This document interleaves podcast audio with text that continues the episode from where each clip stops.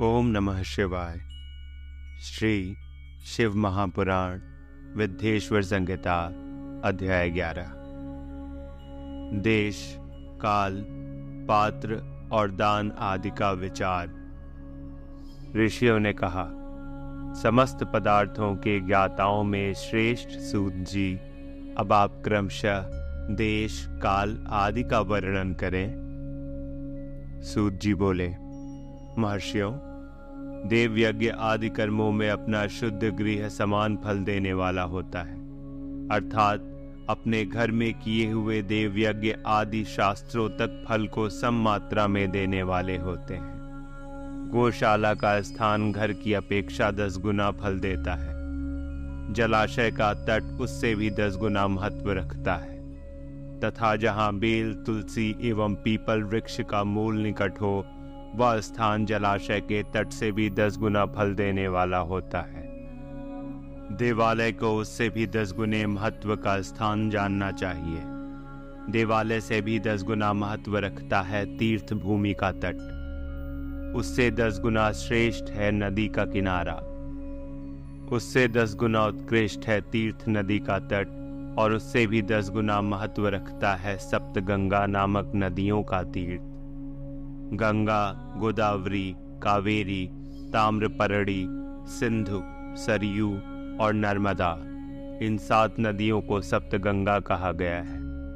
समुद्र के तट का स्थान इनसे भी दस गुना पवित्र माना गया है और पर्वत के शिखर का प्रदेश समुद्र तट से भी दस गुना पावन है। सबसे अधिक महत्व का वह स्थान जानना चाहिए जहाँ मन लग जाए। यहाँ तक देश का वर्णन हुआ। अब काल का तारतम्य बताया जाता है। सतयुग में यज्ञ, दान आदि कर्म पूर्ण फल देने वाले होते हैं, ऐसा जानना चाहिए। त्रेता युग में उसका तीन चौथाई फल मिलता है। द्वापर में सदा आधे ही फल की प्राप्ति कही गई है। कलयुग में एक चौथाई ही फल की प्राप्ति समझनी चाहिए। और आधा कलयुग बीतने पर उस चौथाई फल में से भी एक चतुर्थांश कम हो जाता है। शुद्ध अंतकरण वाले पुरुषों को शुद्ध एवं पवित्र दिन सम फल देने वाला होता है।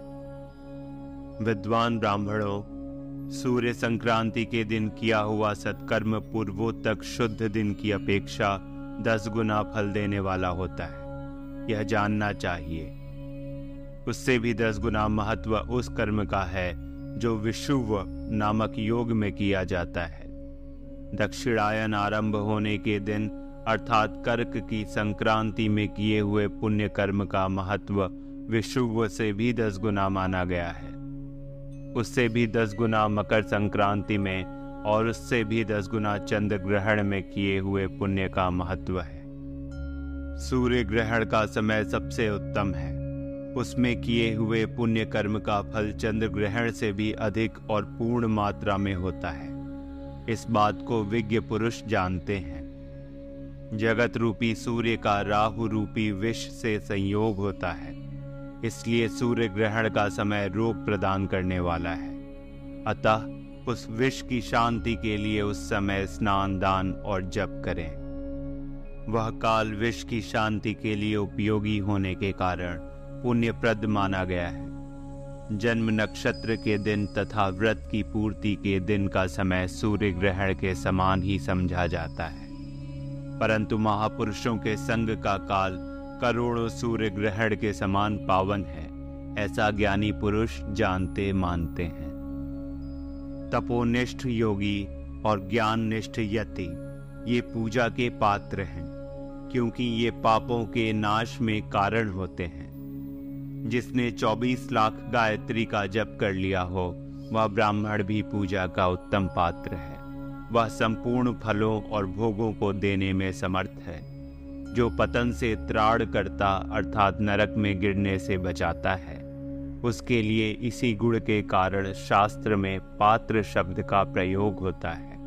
वह दाता का पातक से त्राण करने के कारण पात्र कहलाता है। गायत्री अपने गायक का पतन से त्राड़ करती है, इसलिए वह गायत्री कहलाती है। जैसे इस लोक में जो धनहीन है, वह दूसरों को धन नहीं देता। जो यहाँ धनवान है, वही दूसरों को धन दे सकता है।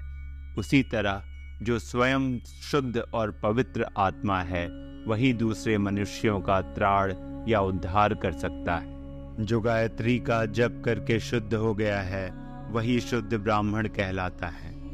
इसलिए दान, जप, होम और पूजा सभी कर्मों के लिए वही शुद्ध पात्र है। ऐसा ब्राह्मण ही दान तथा रक्षा करने की पात्रता रखता है। स्त्री हो या पुरुष, जो भी भूखा हो, वही अन्नदान का पात्र है। जिसको जिस वस्तु की इच्छा हो, उसे वह वस्तु बिना मांगे ही दे दी जाए तो दाता को उस दान का पूरा पूरा फल प्राप्त होता है। ऐसी महर्षियों की मान्यता है। जो सवाल या याचना करने के बाद दिया गया हो, वह दान आधा ही फल देने वाला बताया गया है। अपने सेवक को दिया हुआ दान एक चौथाई फल देने वाला होता है। विप्रवरो जो जाति मात्र से ब्राह्मण है और दीनतापूर्ण वृत्ति से जीवन बिताता है उसे दिया हुआ धन का दान दाता को इस भूतल पर दस वर्षों तक भोग प्रदान करने वाला होता है। वही दान यदि वेद वेदता ब्राह्मण को दिया जाए तो वह स्वर्गलोक में देवताओं के वर्ष से दस वर्षों तक दिव्य भोग देने वाला होता है। शिल और उच्च वृत्ति से लाया हुआ और गुरु दक्षिणा में प्राप्त हुआ अन्न धन शुद्ध द्रव्य कहलाता है। उसका दानदाता को पूर्ण फल देने वाला बताया गया है। क्षत्रियों का शौर्य से कमाया हुआ, वैश्यों का व्यापार से आया हुआ और शूद्रों का सेवा वृत्ति से प्राप्त किया हुआ धन भी उत्तम द्रव्य कहलाता है। धर्म की इच्छा रखने वाली स्त्रियों को जो धन पिता एवं पति से मिला हुआ हो, उनके लिए वह उत्तम द्रव्य है। गौ आदि बारह वस्तुओं का चैत्र आदि बारह महीनों में क्रमशः दान करना चाहिए। गौ, भूमि, तिल, सुवर्ण, घी, वस्त्र, धान्य, गुड़, चांदी, नमक, कोहड़ा और कन्या, ये ही वे बारह वस्तुएँ हैं। इनमें गोदान से कायिक, वाचिक और मानसिक पापों का निवारण तथा कायिक आदि पुण्य कर्मों की पुष्टि होती है। ब्राह्मणों, भूमि का दान इहलोक और परलोक में प्रतिष्ठा की प्राप्ति कराने वाला है। तिल का दान बलवर्धक एवं मृत्यु का निवारक होता है। सुवर्ण का दान जठराग्नि को बढ़ाने वाला तथा वीर्यदायक है। घी का दान पुष्टिकारक होता है। वस्त्र का दान आयु की वृद्धि कराने वाला है। ऐसा जानना चाहिए। धान्य का दान अन्न धन की समृद्धि में कारण होता है। गुड़ का दान मधुर भोजन की प्राप्ति कराने वाला होता है।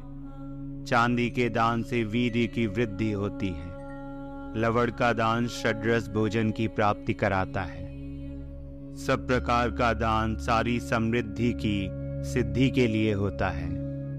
विज्ञ पुरुष कुष्मांडा दान को पुष्टिदायक मानते हैं। कन्या का दान आजीवन भोग देने वाला कहा गया है।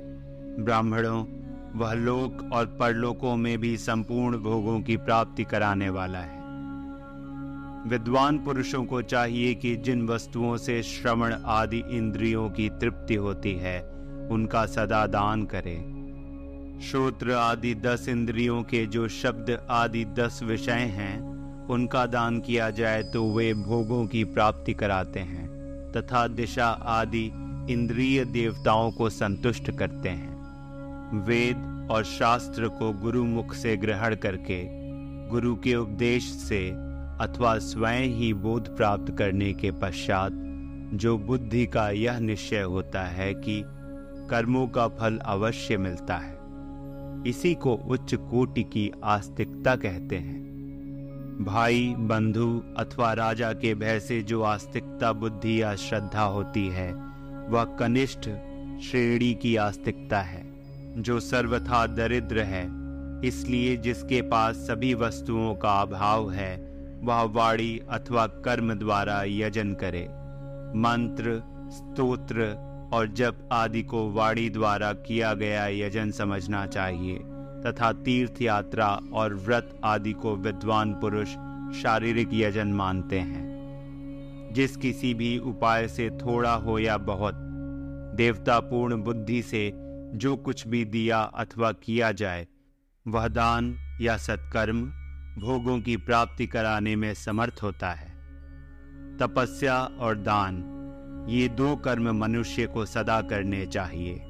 तथा ऐसे गृह का दान करना चाहिए जो अपने वर्ण और गुण से सुशोभित हो। बुद्धिमान पुरुष देवताओं की तृप्ति के लिए जो कुछ देते हैं, वह अतिशय मात्रा में और सब प्रकार के भोग प्रदान करने वाला होता है। उस दान से विद्वान पुरुष इहलोक और परलोक में उत्तम जन्म और सदा सुलभ होने वाला भोग पाता है।